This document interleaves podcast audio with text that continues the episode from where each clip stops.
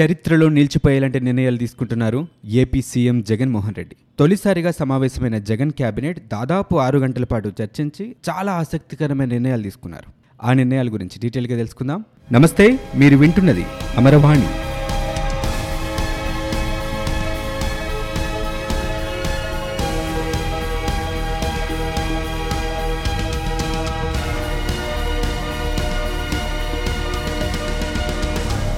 రాష్ట్ర మంత్రివర్గ సమావేశంలో ముఖ్యమంత్రి జగన్తో పాటుగా ప్రభుత్వ ప్రధాన కార్యదర్శి ఎల్వి సుబ్రహ్మణ్యం ఇరవై ఐదు మంది మంత్రులు పాల్గొన్నారు. ఎన్నికల ముందు ప్రజలకిచ్చిన హామీలను అమలు చేసే దిశగా రాష్ట్ర ప్రభుత్వం చాలా కీలకమైన నిర్ణయాలు తీసుకుంది. వచ్చే నాలుగేళ్ళలో ఇరవై ఐదు లక్షల ఇళ్ళ నిర్మాణం జరగాలని నిర్ణయం తీసుకున్నారు. రిసోర్స్ పర్సన్స్కి యానిమేటర్స్కి అంగన్వాడీ కార్యకర్తలకి హోమ్ గార్డ్స్కి అలాగే మున్సిపల్ కార్మికులకి ఆశా వర్కర్స్కి ఇలా చాలా రకాల కార్మికులందరికీ కూడా వేతనాల్ని పెంచాలి అని నిర్ణయించారు. ఐదు లక్షల మంది గ్రామ వాలంటీర్లను ఏర్పాటు చేస్తానని చెప్పి జగన్మోహన్ రెడ్డి ముందే అన్నారు. ప్రమాణ స్వీకారం రోజు కూడా చెప్పారు. ప్రభుత్వ పథకాలన్నీ కూడా అవినీతి జరగకుండా పారదర్శకంగా ప్రజలందరికీ అందాలి అనే ఉద్దేశంతో ప్రతి యాభై ఇళ్ళకి ఒక వాలంటీర్ని నియమిస్తా అని చెప్పారు. ఆగస్టు పదిహేను నుంచి ఈ వాలంటీర్లందరూ కూడా వర్క్లో ఉండాలి అని చెప్పి జగన్ నిర్ణయించారు. సో ఈ వాలంటీర్లుగా ఉండాల్సిన వాళ్ళకి క్వాలిఫికేషన్స్ని కూడా ఈ కేబినెట్ సమావేశంలోనే నిర్ణయించారు. గ్రామాల్లో అయితే ఇంటర్ క్వాలిఫికేషన్గా నిర్ణయించారు. అదే ఏజెన్సీ ప్రాంతాల్లో అయితే టెన్త్ క్లాస్ చదివిన వాళ్ళు ఈ గ్రామ వాలంటీర్ అవ్వచ్చు. అయితే నగరాల్లో మాత్రం డిగ్రీ చదివిన వాళ్ళు దీనికి ఎలిజిబుల్. ఐదు వేల రూపాయల జీతం ఇవ్వడంతో పాటుగా వీళ్ళతోటే రేషన్ సరుకులన్నింటినీ కూడా డోర్ డెలివరీ ఇవ్వాలి అనే నిర్ణయం కూడా కేబినెట్ సమావేశంలో తీసుకున్నారు. ఈ మధ్య కాలంలో జరిగిన స్కామ్స్ అన్నింటిలో కూడా అతిపెద్ద స్కామ్గా చెప్తున్నటువంటి అగ్రిగోల్డ్ స్కామ్ బాధితులందరికీ కూడా ముఖ్యంగా ఇరవై వేల రూపాయల లోపు బాండ్స్ ఎవరికైతే ఉన్నాయో వాటన్నిటిని సెటిల్ చేయాలనే నిర్ణయం తీసుకోవడంతో పాటుగా పదకొండు వందల యాభై కోట్ల రూపాయలను కూడా కేటాయించారు. ఇక వైద్య రంగంలో హాస్పిటల్స్ అన్నిటికీ కలిపి సలహా సంఘాలను ఏర్పాటు చేస్తాం అని నిర్ణయం తీసుకున్నారు. అలాగే ఇంతకు ముందున్నటువంటి నూట నాలుగు నూట ఎనిమిది సేవలను కూడా మెరుగుపరచాలి అని డెసిషన్ తీసుకున్నారు. ఆరోగ్యశ్రీ కింద వెయ్యి రూపాయల కంటే ఎక్కువ ఖర్చైన ప్రతి మొత్తాన్ని కూడా ఈ పథకం కింద వర్తించేలా చేస్తామని చెప్పారు. ప్రతి తెల్ల రేషన్ కార్డుదారులందరూ కూడా ఆరోగ్యశ్రీకి ఎలిజిబుల్ అని చెప్పారు. అలాగే పక్క రాష్ట్రాల్లో వైద్యం చేయించుకున్నా సరే ఆరోగ్యశ్రీ వర్తిస్తుంది అనే నిర్ణయం కూడా ఈ కేబినెట్ సమావేశాల్లో తీసుకున్నారు. మేనిఫెస్టోలో పొందుపరిచినట్టుగానే అమ్మఒడి కార్యక్రమాన్ని జనవరి ఇరవై ఆరు నుంచి అమలు చేయాలని నిర్ణయించుకున్నారు. ఈ పథకంలో పిల్లల్ని బడికి పంపే తల్లులందరికీ కూడా ఏడాదికి పదిహేను వేల రూపాయలు ఇవ్వాలి అనే డెసిషన్ తీసుకున్నారు. అలాగే ఇప్పుడు గవర్నమెంట్ స్కూల్స్ ఏ పొజిషన్స్లో అయితే ఉన్నాయో వాటిని మరో రెండు సంవత్సరాల్లో వాటి రూపురేఖలన్నీ మార్చాలి అనే నిర్ణయం కూడా తీసుకున్నారు. గవర్నమెంట్ స్కూల్స్ అన్నింటిలో ఫెసిలిటీస్ పెంచాలని నిర్ణయించారు. అలాగే ప్రైవేట్ స్కూల్స్లో కూడా ట్వంటీ ఫైవ్ పర్సెంట్ సీట్స్ని పేదవారికి కేటాయించాలి అనే నిర్ణయం కూడా తీసుకున్నారు. అయితే వీటన్నిటితో పాటుగా ప్రైవేట్ స్కూల్స్ అండ్ కాలేజెస్లో భారీగా ఉన్న ఫీజుల్ని ఏదైనా తగ్గించే చర్యలు కూడా తీసుకుంటే బాగుండేది అని చెప్పి చాలామంది అభిప్రాయపడుతున్నారు. రాష్ట్రంలో అమలవుతున్న పథకాల్లో నిర్మిస్తున్న ప్రాజెక్టులో భారీ స్థాయిలో అవినీతి జరిగింది. దాన్ని ఎలాగైనా సరే బయటపెట్టాలి అని చెప్పి రాష్ట్ర ప్రభుత్వం అనుకుంటుంది. అది కూడా ఏ ఏ శాఖల్లో ఎంత జరిగింది ఎవరి వల్ల జరిగింది ఎలా జరిగింది? ఈ డీటెయిల్స్ అన్నీ కూడా వెబ్సైట్స్లో పెట్టాలి. ట్రాన్స్పరెంట్ uh, గవర్నెన్స్ అందించాలని చెప్పి నిర్ణయించారు. అవసరమైతే టెక్నికల్ టీమ్ సపోర్ట్ కూడా తీసుకోవాలి అనుకుంటున్నారు. Uh, ఇప్పుడున్న మంత్రులు ఎవరైనా సరే అవినీతికి పాల్పడినా పాల్పడినట్లు ఆరోపణలు వచ్చినా కూడా చర్యలు తీసుకుంటామని చెప్పి జగన్ స్పష్టం చేశారు. అండ్ అలాగే అవినీతిని బయటపెట్టాలి అనే ఇంటెన్షన్తో జ్యుడిషియల్ కమిషన్ ఏర్పాటు చేసి అవినీతి లేని పాలన అందిస్తానని జగన్ నిర్ణయం తీసుకున్నారు. అయితే జ్యుడిషియల్ కమిషన్ వేయటం ఆ కమిషన్కి హైకోర్టు ఒప్పుకోవడం అనేది అంత ఈజీ పని అయితే కాదు అని కొంతమంది అభిప్రాయం. ఎందుకంటే హైకోర్టు ఇప్పటి వరకు ఎన్నో స్పెషల్ కేసెస్లో కూడా సిట్టింగ్ జడ్జిని కేటాయించలేదు. పెండింగ్లో ఉన్న చాలా కేసెస్ని పరిష్కరించడానికే ఇప్పటి వరకు సరిపడినంత మంది జడ్జెస్ లేరు అనే అభిప్రాయాన్ని చాలా సందర్భాల్లో హైకోర్టు చెప్తూ వస్తుంది.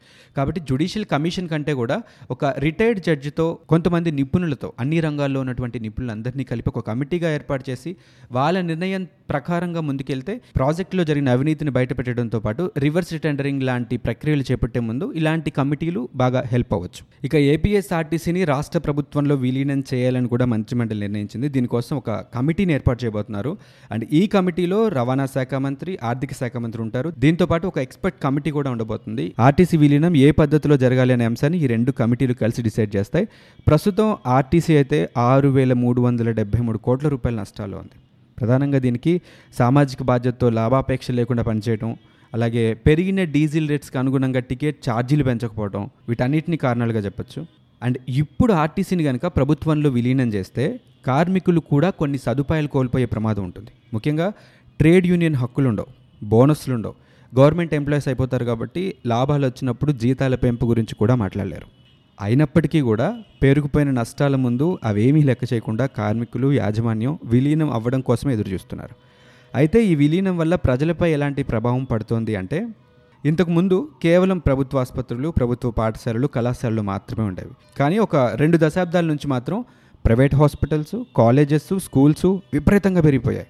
ఎందుకంటే పెరుగుతున్న ప్రజల అవసరాలకి తగ్గట్టుగా ప్రభుత్వ ఆసుపత్రుల్లో కానీ స్కూల్స్ కాలేజెస్లో కానీ సౌకర్యాలు మెరుగుపరచడంలో ప్రభుత్వాలు విఫలమయ్యాయి. ఇప్పుడు మళ్ళీ అదే పరిస్థితి ఆర్టీసీలో కూడా వస్తే అంటే ప్రజా అవసరాలకి తగ్గట్టుగా ఆర్టీసీ బస్సుల్ని కానీ రూట్స్ని కానీ పెంచకపోతే ప్రైవేట్ ట్రాన్స్పోర్టేషన్ పెరిగిపోతుంది. ప్రజలపై మరింత భారం పడే అవకాశం ఉంటుంది. అయితే ప్రజలపై ఇలాంటి ఆర్థిక భారం పడకుండా ఉండేలా ప్రభుత్వం నిర్ణయించిన కమిటీలు కనుక ఏవైనా ప్రతిపాదనలు తీసుకొస్తే ఏ సమస్య ఉండకపోవచ్చు. ఆర్టీసీలో ప్రస్తుతం పదకొండు వేల ఆరు వందల డెబ్బై ఎనిమిది బస్సులు ఉన్నాయి. ప్రతిరోజు నలభై నాలుగు పాయింట్ ఒకటి ఐదు లక్షల కిలోమీటర్లు ట్రావెల్ చేస్తూ ఉంటాయి ఆ బస్సులన్నీ కూడా. వేరే కంట్రీస్తో కంపేర్ చేస్తే పబ్లిక్ ట్రాన్స్పోర్టేషన్ ఛార్జెస్ మన ఇండియాలో చాలా తక్కువ. మన ఇండియన్ కరెన్సీలో చెప్పాలంటే ఆస్ట్రేలియాలో మినిమం ఛార్జెస్ రెండు వందల యాభై తొమ్మిది రూపాయలు. జర్మనీలో రెండు వందల రెండు రూపాయలు కెనడాలో నూట అరవై ఏడు యూఎస్లో నూట యాభై మూడు చైనాలో ముప్పై రూపాయలు. మన ఇండియాలో minimum bus charge eight rupees. ఇంత తక్కువ ఛార్జెస్ ఉన్నా కూడా public transportation usage day by day తగ్గిపోతుంది. Private transportations like cabs buses autos personal vehicle usage కూడా ఎక్కువ అవుతుంది నష్టాల్లో ఉన్న ఆర్టీసీని గవర్నమెంట్ విలీనం చేసుకుంటే తిరిగి లాభాల్లోకి తీసుకురావడం అంత ఈజీ టాస్క్ అయితే కాదు. ఛార్జెస్ పెంచాల్సి ఉంటుంది. ఫెసిలిటీస్ పెంచాలి. టెక్నాలజీని వాడాలి. బ్యాటరీ వెహికల్స్ ఎలక్ట్రిక్ వెహికల్స్ లాంటివి ఇంట్రడ్యూస్ చేయాలి. మెట్రో రైల్ లాంటివి కూడా ఇంట్రడ్యూస్ చేయాల్సిన అవసరం ఉంటుంది. ఇవన్నీ కూడా కాస్ట్ అఫైర్స్ ఏదేమైనా కూడా నష్టాల్లో ఉన్నటువంటి ఆర్టీసీని ప్రభుత్వం విలీనం చేసుకోవడం ఒక మంచి పరిణామం అయినప్పటికీ కూడా ఇది రాష్ట్ర ఆర్థిక పరిస్థితి మీద తీవ్రమైన ప్రభావం చూపే అవకాశం కూడా ఉంటుంది. అలాగే క్యాబినెట్లో తీసుకున్న ఇంకొక నిర్ణయం ఏంటంటే సిపిఎస్ రద్దు. గవర్నమెంట్ ఎంప్లాయీస్కి ప్రస్తుతం అమలవుతున్న కంట్రిబ్యూటరీ పెన్షన్ స్కీమ్ని రద్దు చేయాలి అని ఉద్యోగ సంఘాలు చాలా ఇయర్స్ నుంచి పోరాటం చేస్తున్నాయి. ఎన్నికల ముందు ఇచ్చిన హామీల్లో సిపిఎస్ రద్దు కూడా ఉండటం వల్ల రీసెంట్గా జరిగిన క్యాబినెట్ మీటింగ్లో సిపిఎస్ రద్దు చేయాలి అని నిర్ణయం తీసుకున్నారు. ఫినాన్స్ మినిస్టర్ ఆధ్వర్యంలో ఒక కమిటీని కూడా ఏర్పాటు చేయబోతున్నారు. అయితే అసలు సిపిఎస్ విధానాన్ని ఎందుకు రద్దు చేసి పాత విధానాన్ని ఉద్యోగులు కోరుకుంటున్నారంటే పాత విధానంలో ప్రతి ఉద్యోగికి అష్యూర్డ్ పెన్షన్ ఉండేది. ఖచ్చితంగా ఇచ్చేవాళ్ళు ఇంత అమౌంట్ అని ఫిక్స్ చేసేవాళ్ళు. కానీ కొత్త విధానంలో అలా లేదు. ఈ పెన్షన్ మొత్తాన్ని స్టాక్ మార్కెట్లో పెట్టి లాభాలు వస్తే పెన్షనర్స్కి వచ్చేలాగా నష్టాలు వస్తే రాకుండా ఉండేలాగా ఈ ఈ స్కీమ్ ఉంది. ఇప్పుడు స్టాక్ మార్కెట్లో లాభాలు ఉన్నప్పటికీ కూడా భవిష్యత్తులో ఆర్థిక సంక్షోభం లాంటిది వస్తే పెన్షనర్లు నష్టపోవాల్సి వస్తుంది కాబట్టి సిపిఎస్ విధానాన్ని రద్దు కోరుకుంటున్నారు. అండ్ ఉద్యోగి నుంచి ఎలాంటి డబ్బు వసూలు చేయకుండా పాత విధానంలో పెన్షన్ ఇచ్చేవాళ్ళు. కానీ కొత్త విధానంలో మాత్రం టెన్ పర్సెంట్ ఎంప్లాయ్ చెల్లించాలి. సో ఇవన్నీ క్యాలిక్యులేట్ చేసుకుంటే పాత విధానం వల్ల భద్రత ఉండేది కాబట్టి తిరిగి అదే విధానం కోరుకుంటున్నారు ఎంప్లాయీస్ అందరూ. అండ్ అలాగే ఈ సిపిఎస్ రద్దుతో పాటు ట్వంటీ సెవెన్ పర్సెంట్ మధ్యంతర భృతిని కూడా ప్రకటించింది ప్రభుత్వం.